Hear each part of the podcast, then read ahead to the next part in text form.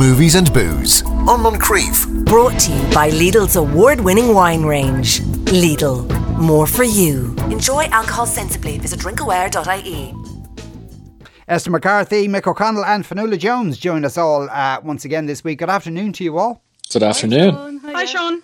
Uh, hi, Sean, to all of you, uh, or hi back to all of you with their respective names, and Sean deleted out. Uh, Mick, uh, is it Italy we're visiting today? Well, we, we, we had to follow follow the pasta chat with some Italian wines. It makes makes perfect sense. Mm. So we're doing a, a, a white from Friuli, which is up on the Slovenian border, so the, the northeast, and we're doing a red from Chianti, from Colli Senesi, the hills around Siena. Right. Okay. Now, obviously, people would know Chianti. Uh, Friuli, I'm, I must say, I'm less familiar with. That that's an actual region, is it? Yeah, Friuli is the region, so it's it's it's around Treviso, so people know it. I suppose the, the rugby fans among the listeners will know it as as one of the hotspots for Italian rugby. It's uh, it's a major its major city is Trieste, and and it's very famous actually because it's got forestry, and so it's it's quite an industrial place as well. Um, but in terms of the wines that are produced there, it tends to be kind of aromatic grape varieties. The major one being Pinot Grigio. So we all know P- Pinot Grigio, but usually that's from Veneto around uh, Verona and Venice. Um, but this particular one is Traminer aromatica, which some of us would know better as Gewürztraminer, but is, a, Ah, is right. quite a floral kind of style of, of grape. Very Right. interesting grape. Okay. And Esther, today it's it's two films about homosexuality. Given that everybody accepts that, really, that's what Tom and Jerry is all about. Oh my god. I just get my head around Ernie and Bert and now you come up with that, Sean. What? Ah, yeah. Come on. It's um yeah, the Tom and Jerry is an interesting one because uh like countless families all over the country, myself and my little brother used to reenact um some of the madder scenes from Tom and Jerry cartoons with apologies to my mother's saucepan collection. Um, and yeah, so it's, it's interesting to see if they can reboot it for a new generation, I guess. Um, what they're doing here, this was in development for years. Um, it's about a decade in development, but what they're doing here is blending that manic um, manic an- animation of the William Han- Hanna and Joseph Barbera cartoons with live action um, and p- pitting them against real life characters, including um, Chloe Grace Grace Moretz and uh, Michael Peña is in this one as well, and Rob Delaney. Uh, so. Is that going to work? Will that wash? Is kind of what we're going to discuss th- about that film. Do they talk? Thankfully, no. And do you remember the film in the 90s where they had them Yeah. talking? It was absolute travesty, it was. Yeah, because I think in the point, TV series it? later on they didn't. uh, they started talking for some reason. They did talk in some of them, and I think um, Tom sang in a few of them and stuff. Uh, they tried so many things with those cartoons over the years. I guess, like they're 80 years old now. The first one was in 1940. Um, So long, yeah, long because yeah, because uh, the essential Tom and Jerry is based on a violence uh, uh, and an extremely racist trope of the woman whose house they live in.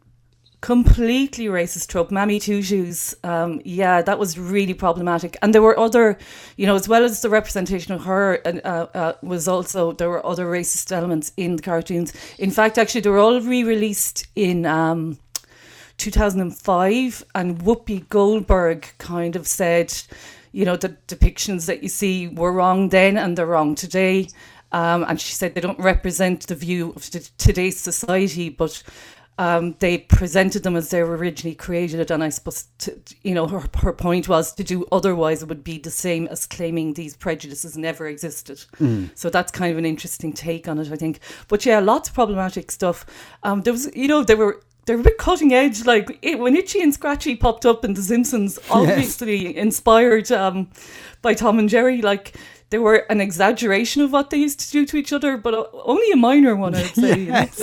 it's true. Just uh, maybe just slightly more imaginative in the ways they were trying to kill each other.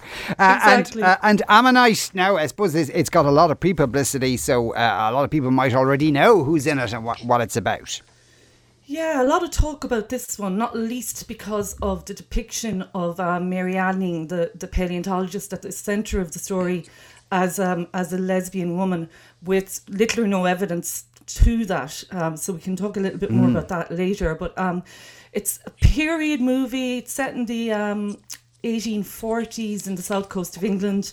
and it's about these two women, one of whom is a young married woman who is, you know, grieving. Really, and we only find out what what her troubles are later in the film, but um, you know, she's they they form this bond, I suppose, uh, played by Kate Winslet and Saoirse Ronan, and then gradually form a kind of an illicit relationship, uh, which would have absolutely not been frowned, you know, not been celebrated in society in this period and this time. So that's that's about it. But have they owned the fact there's no evidence for the story they're depicting? Yeah, I mean, like, you know, uh, the, he's kind of come out and said, "Why do we presume all these?" Char- um, the, the directors come out and say, "Why do we presume all these characters are straight?" And to me, that is that's kind of doubling down. You know, um, it's it's a legitimate point, but I don't think it is a legitimate reason to portray a, a person who has lived um, in a certain manner without knowing if that is factual or not, you know. So there's been a lot of controversy about this. Before the cameras even started rolling, like her family were complaining about this, her descendants. So yeah, it's an interesting one. Okay, yeah, okay, that is uh, very interesting. And uh, uh, Fionnuala, apparently Jane Fonda doesn't want the ride. She does not. She's dead right. She Yeah. retired apparently in this new interview with um with Harper's Bazaar. She's 83 years of age in fairness and she said she's kind of been through the mill in terms of marriages. Recently married to Ted Turner but they split up in 2001 and she doesn't regret it kind of said that uh, every person that she's been with has led her down this new path and she's learned things or whatever. Um but basically yeah no more marriages. She's still enjoying a little bit of fantasizing. Um she'd love to meet maybe a professor or a researcher uh, someone who's capable of loving and of cherishing a woman. I'm quoting her now. Um and she would want them to be younger as well. She said she she said it's a thing about skin. I would want a younger man and i'm too vain. She just says Wow. correct standards in my opinion. But yeah she's off the market guys. Forget about it Right, okay, so, but, but uh, how, did she specify how much younger? And what's the skin thing? She doesn't like wrinkly skin. Yeah, I'm not. I'm not sure if it's like a, a fetish thing or a purely vanity thing. I don't really want to even think about that. She did not specify how much younger, but yeah, they need to have a legit skincare routine. I would imagine if you're going to be, if Jane pops up on the Tinder and you're thinking of swiping whatever way, you need to make sure you're at least cleansing, toning, and moisturizing. I would say. Right, because there's parts of the body that are going to be crinkly no matter what happens. Uh, sorry, That's very Jane. true. Uh, Very she's true. Going to have to live with that. Uh, but that, then again, she's as you say, she's hung up her bondage gear or whatever it was she wanted to hang up. Uh, right, so uh, so Mick, uh, uh, which wine would you like to drink first? I, th- I think we should do the one from Friuli. Um, Whites first. But but this particular one is it's it's from our kind sponsors Lidl, um, and it's great value. It's eight ninety nine in their stores. It's from uh, a producer called Gaudenzio, and again, this is Traminer Aromatico from Friuli, and that's up in the northeast of Italy. So it's really that region is famous for its white wines as opposed to its reds necessarily. And actually, it's a it's a really interesting region for whites because it also tends to be one of the homes of skin contact white wines. So that's what other people would call orange wines. Um, but it's also white wines that are made a little bit like red wines. So this this particular wine is really aromatic in style. It's floral. You get all of these kind of rose petal and lychee kind of aromas. Really, really excellent with spicy food or with Oriental and Asian cuisine. Um, and like I said, this is this is really smashing value as well. So this is a a really kind of a wine that's practical and can be used in lots of situations. Right, so it's kind of- to look out for. It's orange wine adjacent kind of thing, would you say? Th- This particular one isn't in style. This is this is kind of much softer, much more fruity in style. It's just that this particular region is very famous for that. This region is the one that has put that kind of style on the map. And I would say actually the orange wines from this place, they actually probably take the fruitiness and the floral and the pretty aromas down a notch actually out of one of these wines. So um, it the orange wines are very f- um, food flexible. They're they're absolutely fantastic with food. Um, but so is this in its own right. So it's a it's a floral pretty style, and that really works with kind of fragrant spicy foods. Um, where the orange wines they'll they'll really they they fit in where where red wines do. Uh, and uh, did you see? Uh, uh, lots of people saw during the week that these bottles of wine went, you know, came back from space, um, and uh, because they seemed like pretty expensive wine that they'd sent up there. I didn't see that. I'm Oh. shocked. That, that that falls into falls perfectly into my kind of routine of avoiding the news at all costs in case something worse happens in the world. No, it was kind of there. It's been up there for a year, and, and I think they were French, and I think they were from kind of like the right uh, the right side of the riverbank in Bordeaux, kind of thing. wow. Uh, uh, and uh, they they. But as far as I could tell, they got people to, to and they, yeah, and they had like exactly the same vintage that remained unearthed, so they did a kind of a comparison. Uh, Oh, now, cool. one person said they thought that the wine tasted a bit older, uh, even though technically, and now you could. I think if you go into space, you're a, I think you're a little bit younger actually by a microsecond, and the, the other person said they couldn't tell the difference. So uh, maybe It's interesting. it has no effect whatsoever. Uh, uh, sending a- away. There's an interesting way that some people off the coast of Greece and some champagne producers have done this as well, where they put their wines and age them under the sea. So they put them in kind of chests and put them under the sea. And the idea there is that if it's under the sea, under a cork, literally no air at all can pass through the cork, obviously. Um, and the idea there is that they should be slowing down the aging process. I just, in the back of my mind, I'm thinking, I'm, was it Apollo 13, Esther, or was it Apollo 11? I can never remember the name of all these ones. But I'm thinking of that film with bits of the, the space shuttle falling off as they're coming back into orbit. And I'm thinking, that's too hot to store wine. You can't do that. Good point. Uh, apparently, it was Chateau Petrus Pomerol. Uh, no way. Way. Why wasn't I invited? Four grand a bottle. Thank you very much. My word. Uh, someone else says a few years ago I was given a gift of two bottles of red wine Chateau Pontepierre 2010 Lussac Saint Emilion, uh, Chateau Pays de Pont 2012 Bordeaux. Can your expert tell me if they are past their best or if not, could they please suggest an optimal timeline for their consumption? Not, not past their best, but I would get I would get stuck into them now. They they aren't wines that are necessarily to age for for long periods of time, like that Chateau Petrus that was sent up into space. Um, these are wines that will absolutely hold for 10, 12, 15 years, no problem at all, but they're not going to be improving in the bottle. So I, I, I would get stuck into them maybe this Easter Sunday. Sam says, I know you're unlikely to ever be reviewing Buckfast, but are there actually any good tonic wines? I've never heard of a tonic wine other than Bucky. There, there used to be a couple of other ones, but Buckfast is by far and and away the uh, the kind of the market leader, if if you could call it that. That's that's quite strange. There was one called Nine Monks. I'm not sure if that's still around. Um, and I remember when when I was first working in McHugh's on the Kilbarrack Road, we used to have a couple of other. They used to call them British wines, and I think uh, English sparkling wine producers would love to get away from that uh, uh, old school reputation now. Yeah. Yeah, could- I suppose it could well be because Buckfast has maybe destroyed the reputation of tonic wines. I'm, I'm, I'm fairly sure. So I, I used to work with a chap, Richard, who he was the buyer for a big cash and carry in the UK called uh, Booker's. And Booker's has since been swallowed up into Tesco, really a major supplier, but they were the biggest seller of Buckfast. And he was doing an analysis of the sales and I was going, what are these major spikes that we're seeing? And there were two spikes every single year. And when he dug down deep into them, it coincided with the uh, Glasgow Celtic versus Glasgow Rangers matches every single year, twice a year. And you can probably tell what happened. It's a cultural phenomenon. Uh, Esther, uh, which movie would you like to do first? Tom and Jerry. It's, it's the Easter holidays. Right, okay. Tom and Jerry coming up after this. Oh my gosh. Stop it! Both of you! Why is he alive? Why is he here? It's over, Jerry. I'm calling in the boys and guys. Why do you have Frida's ring? Have you had it this entire time? Give it to me. Now! Drop the ring! What do you want it, Jerry? You want to stay here. You little con artist. Fine. We can discuss this on my terms.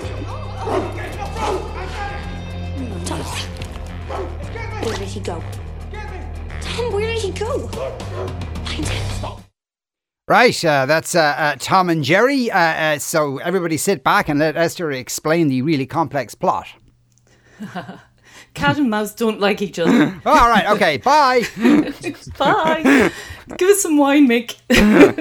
um, yeah, so what they're doing here is um, it's the first time in about 30, 40 years, actually. I think we've had um, a Tom and Jerry movie. So I'm really interested to see kind of how they were going to break this down.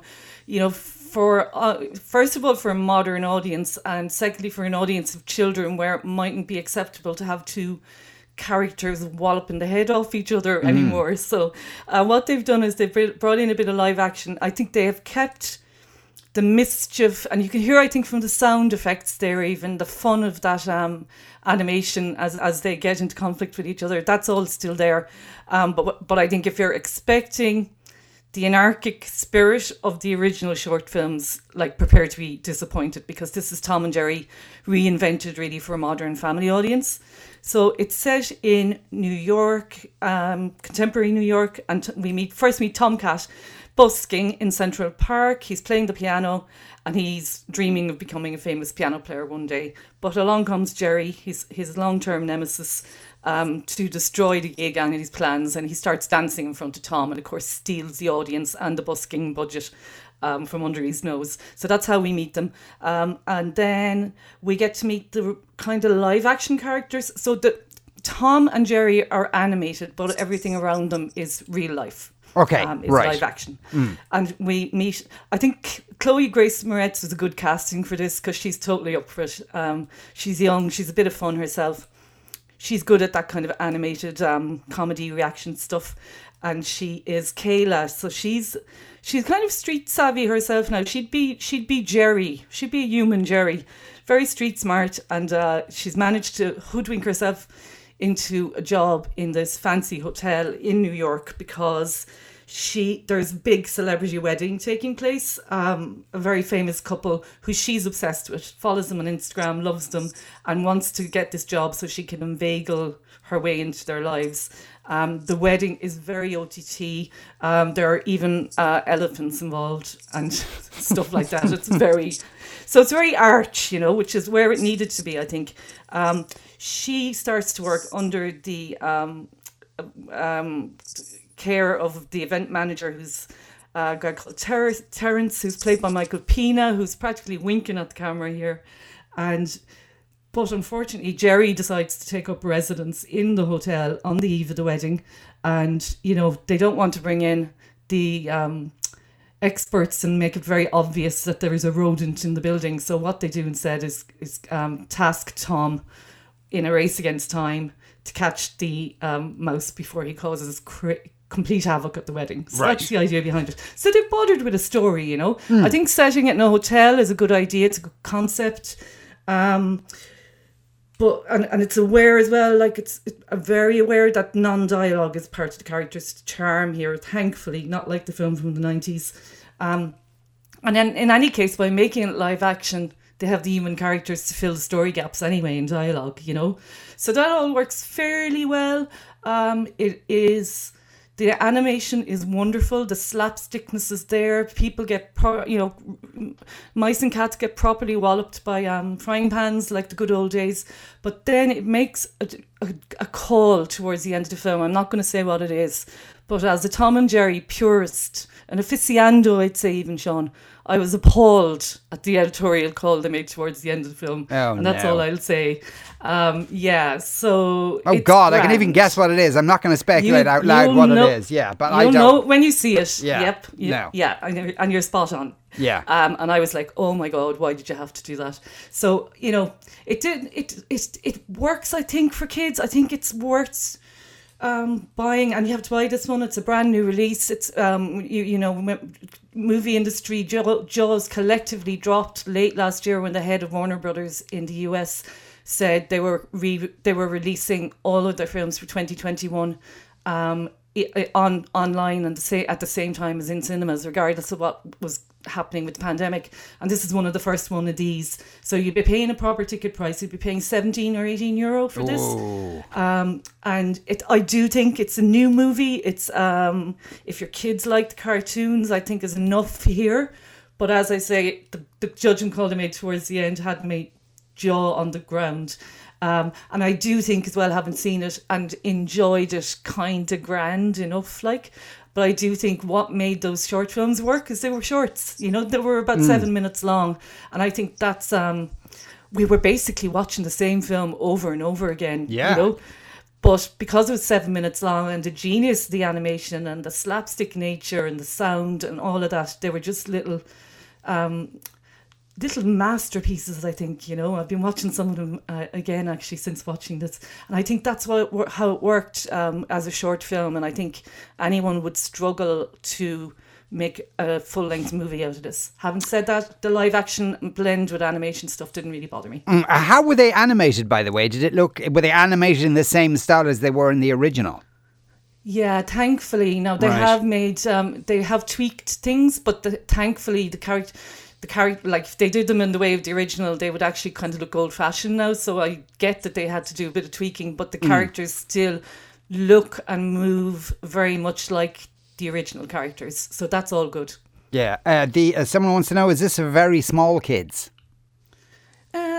Yeah, I think so. Yeah, I mean, it's not as vi- it's not as violent as the cartoons. It doesn't have that anarchy and the chaos. Uh, I think it's fine. It's yeah, it's a PG rating, Yeah. which means parental guidance. So Yeah, you know, I don't think there's anything to be worried about there. Uh, on the differences between directors of the Tom and Jerry cartoons, Fred Quimby uh, did the classic ones while Chuck Jones was the poor relation, uh, says Martin. Yes, I think we actually did an, uh, an item on the show, and the, the subsequent later iterations, the animation wasn't even done in the US. They kind of farmed it out.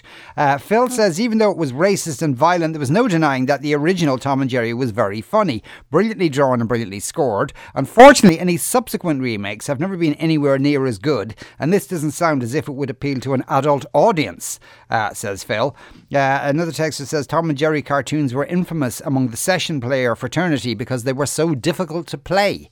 Uh, yes, I would. I I would imagine so. Having said all that, though, you know, uh, like you and I, Esther, would be coming into it remembering the original Tom and Jerry's. You know, kids today, etc., wouldn't have a clue. So it's made for them, not for us.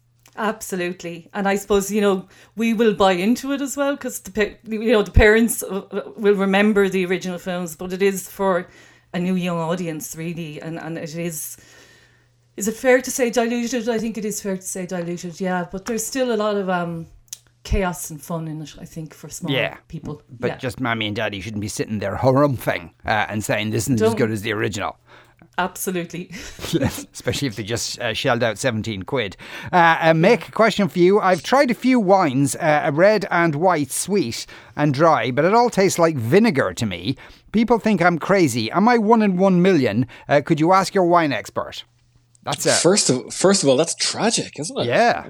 Sorry to hear that. Um, ha- have have you done the thing of going into your local wine merchant and trying to get them to recommend you one or two wines and almost putting in a little plan to get you to a particular place? I, I, like try try two or three different things, and then if if you haven't nailed it by then, then just give up. That's the thing, and go go to beer or another drink.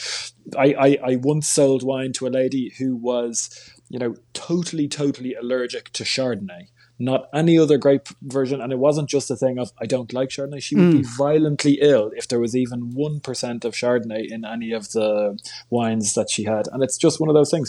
Some of us do not, wine does not agree with some of us. Yeah, and it, that sounds actually uh, uh, more like that might be the case uh, uh, for that woman. Oh, the poor thing. Uh, Mairead says, My boyfriend is German. He hasn't been home for a long time for obvious reasons. I was hoping to treat him with a nice wine from home and some German food tonight. Would you, uh, would your expert know of any really good German wines available in Dublin? Mairead is in Terenure. Yeah, there's loads. So you're in Terenure, you've got Green Man Wines who are who are just down the road on the way to Harold's Cross. Um, so local to you there, and they have a great German selection. They have wines from Peter Jakob Kuhn, who's a a, dry Riesling specialist from um, the Rheingau region. They have wines from Geil, which are fantastic value in, in both Riesling and they have a delicious red wine, Geil, um, Ah. which is Pinot Noir. So that that the Pinot Noir actually goes really really, really well with kind of Germanic food if you're going to do that. But they're they're just two producers. The Geil is great value, and the Peter Jakob Kuhn are stunning, stunning dry Riesling. So that, that's a, a, pretty good cross section, and they're they're both in um, in Greenman at near near tenure. Right. Uh, and uh, someone else is texting in to say, Esther, I watched the four hour long Justice League last week. This is the, uh, the, the, the original director's cut of it, I assume. Uh, honestly, it was so much better than expected. Did Esther watch it? I was surprised how quickly the four hours went by. Would have loved to have seen it in the IMAX. I hope they screen this movie again when cinemas are open. Uh, did you did you devote four hours of your life to watching this I again? Did. I did not, Sean. I absolutely did not. no, I haven't seen the original film and been uh, very bored by that. Uh, I was not up for a director's cut. Yeah, No. and I, I thought there was like countless articles going through with a fine tooth comb all the differences between the old one and the new one. Obviously, there was lots of bits uh, added in or, or you know uh, um, uh, swapped out for each other. So uh, there would be some degree of devotion. Uh, I would have thought. Fionnuala, Totally. Uh, Fionnuala, Yeah. did you watch it?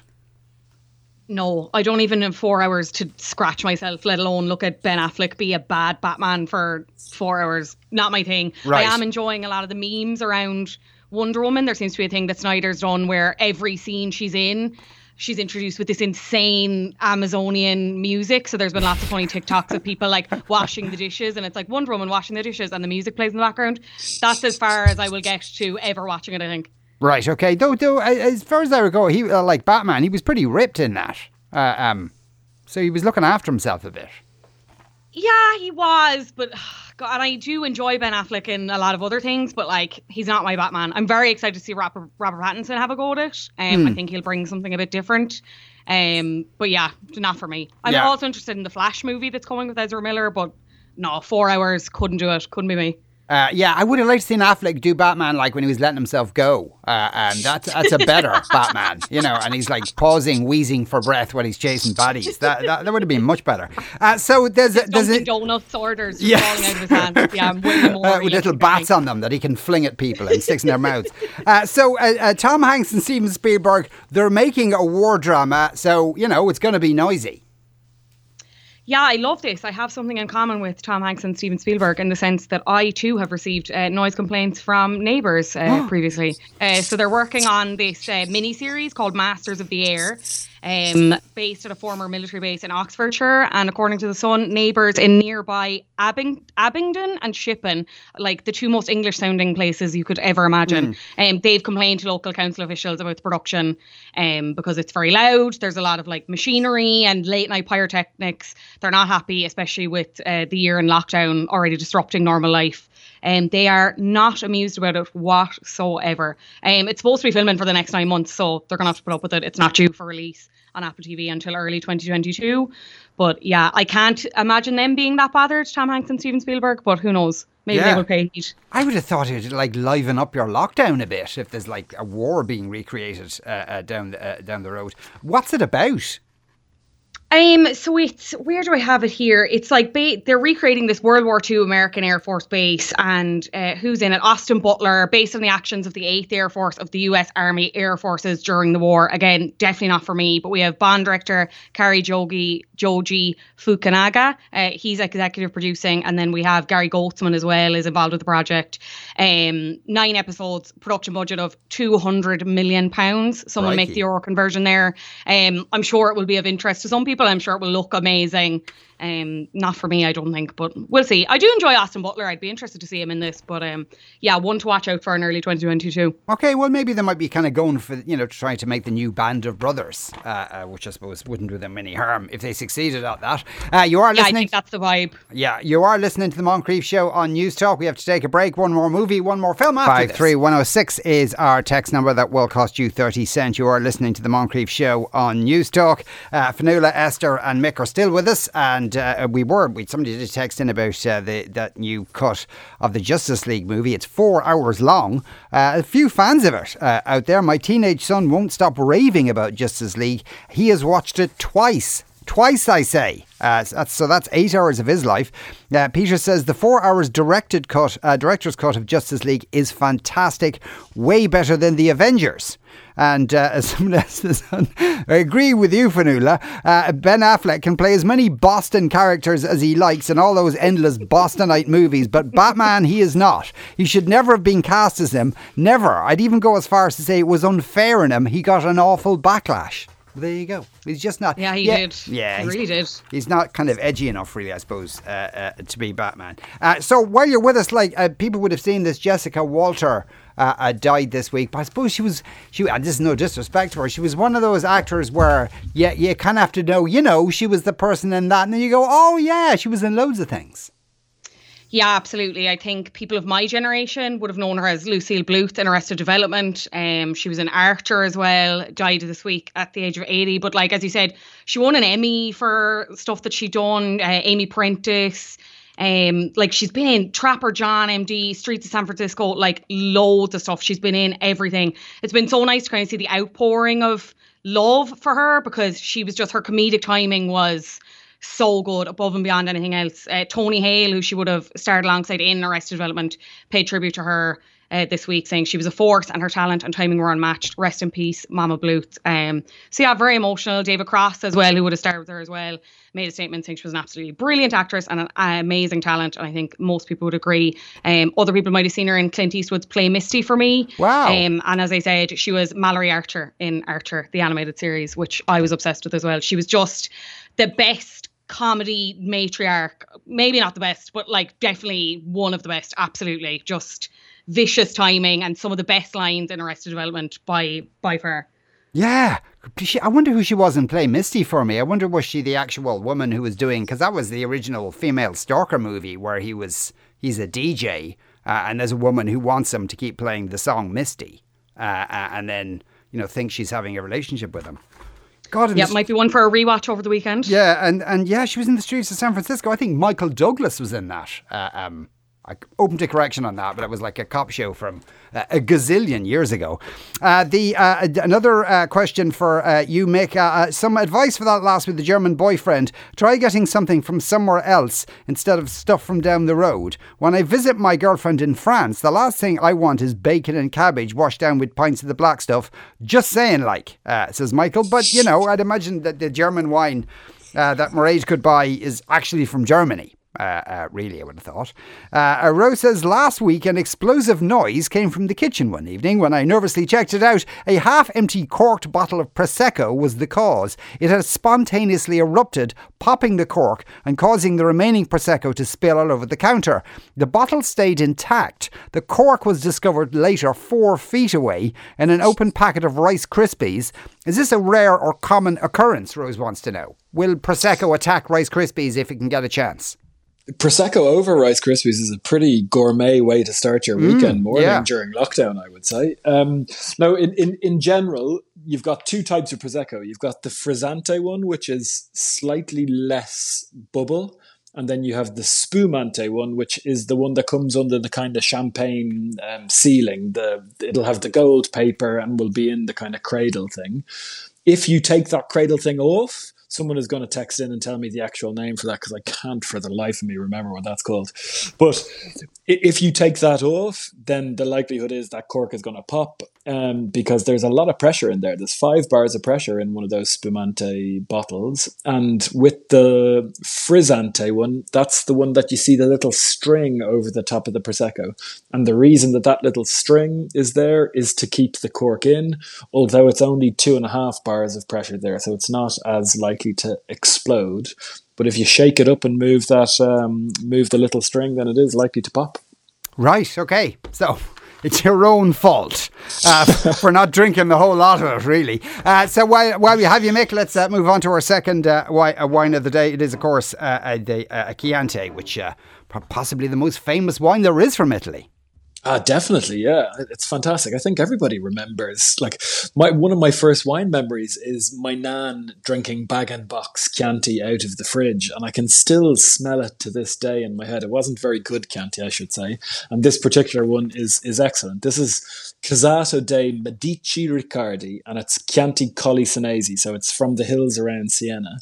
Um, so this is one of the bigger um, regions in in the in Tuscany in general, um, and and it kind of spans that whole region around the very famous Montalcino, which is where you get Brunello from, and of course the very famous city of Siena as well.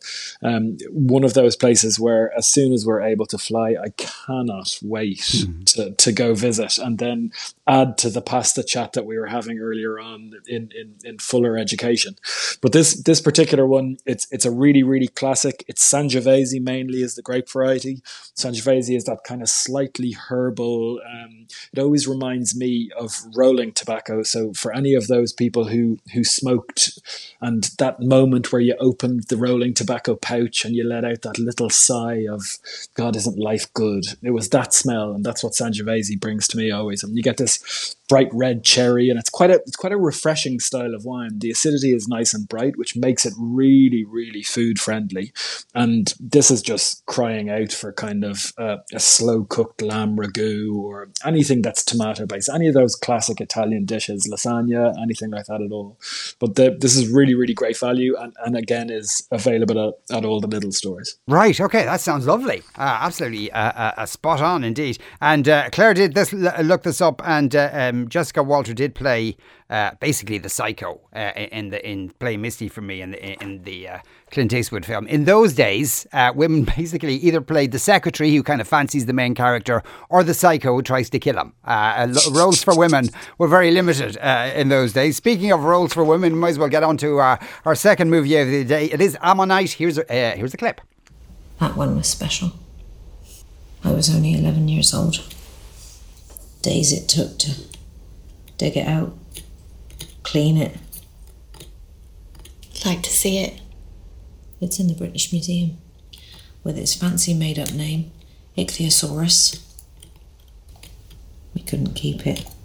It was years worth of food, rent, and clothing. It was such a poor drawing. Child's hand. I like it. Right. Okay. That's uh, Ammonite and Mary Anning, real person. Actually, we we, we actually did a piece uh, there just a couple of weeks ago. She was. Uh, um, uh, because she's one of those people that was all but forgotten about uh, and quite a significant yeah. figure in history, really. Yeah, I, I, you know, a, a celebrated English paleontologist in her time who was quite poor um, and would have to have sold, sold, um, some of her greatest discoveries to museums or to wealthier people in society. So, as well as the, the, the lesbian sexual relationship here, this is really looking at class as well um, and the disadvantage people have in various levels of society.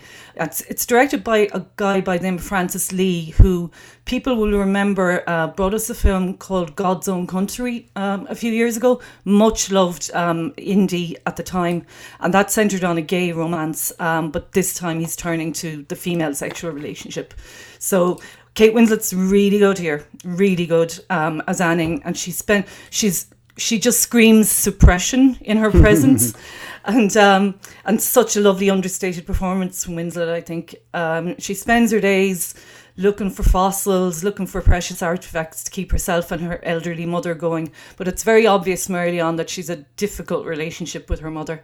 Um, and then one day, this man, this wealthy gentleman named Roderick Murchison, comes into her little shop um, with his young wife Charlotte, who, who's played by Saoirse Ronan. She is clearly struggling with something. She looks like someone who's suffering from post traumatic stress. Um, she is really not in a good way and not being helped by the dismissive behavior of her husband. So that comes out, you know, the reasoning behind that comes out much later in the film. So I won't go into that, but. Um, he's heading abroad for business, so he persuades Mary um, to take in Charlotte, and the two they don't get on at all at first, but gradually they embark on um, a sexual relationship and form this kind of intense bond that would, of course, have been completely frowned upon in this period. Um, our own Fiona Shaw pops up in one or two very moving scenes with Kate Winslet's character, which suggests that she has been down this road before. Um, so it's, yeah, that's kind of the story about it. Sean, if I had one word for this, though, it would be dour, I'm afraid. It's mm. very melancholy. It's very slow moving in a deliberate way, in that art house cinema way that you need to earn that, I think. Um, you need your audience totally on board with the characters, I think, to to be so such a slowly, deliberately paced film, and I didn't. It tested my patience very early on, to be honest with you. Um, found it hard to park the idea that, you know, I don't go to the movies looking for truth, but I cannot understand why they would characterize this person in, in a way she may not have been at all. You know, why not just make a fictional movie? Um, you would have had the same power of storytelling, um, and I don't understand it. Uh, there are some quite explicit sex scenes, um, and yeah, you know, that not all bad then. Not all bad, but like you know what? I'd love to see Saoirse Ronan burning the bonnet now. I know, like a four yes. times Oscar nominated actress doesn't need me giving her acting advice, but like I've been looking through the only significant um, contemporary film she's made in, in many, many years now has been Ladybird. Like everything else has been period film. And I think, you know, she's 26. I've had the pleasure of, of, her, her company once or twice in interviews, and she's fun, a funny girl. And I'd love to see her do something young and do something contemporary. Um, I'm done with the bonnets. Uh, Con- uh, well, Connor says how disappointing it is that we finally get a film about Mary Anning and all anyone can talk about is the sex scene. Says it all about how lowbrow our society uh, uh has become. Arguably does a disservice to Mary Anning. Yeah, it's just the storytelling isn't there, and, and the it's and, you can't. I don't didn't believe in them as characters. I think if you want to see a great, great movie um, about um, a, you know a, a, a topic like this, like get um, a French movie from last year called Portrait of a Lady on Fire. It's a very similar story, but it's handled with so much energy and verve, and it's really, really great. So if that's the kind of area you want um, to see examined on film, that's the film to watch, I think. Okay, and spoiler alert, she's not really on fire. Uh, uh, Fionnuala, Esther, and uh, Mick, thank you all very much. Uh, as ever, always a pleasure. That's our lot for this week. Movies and Booze on Moncrieff. Brought to you by Lidl's award winning wine range.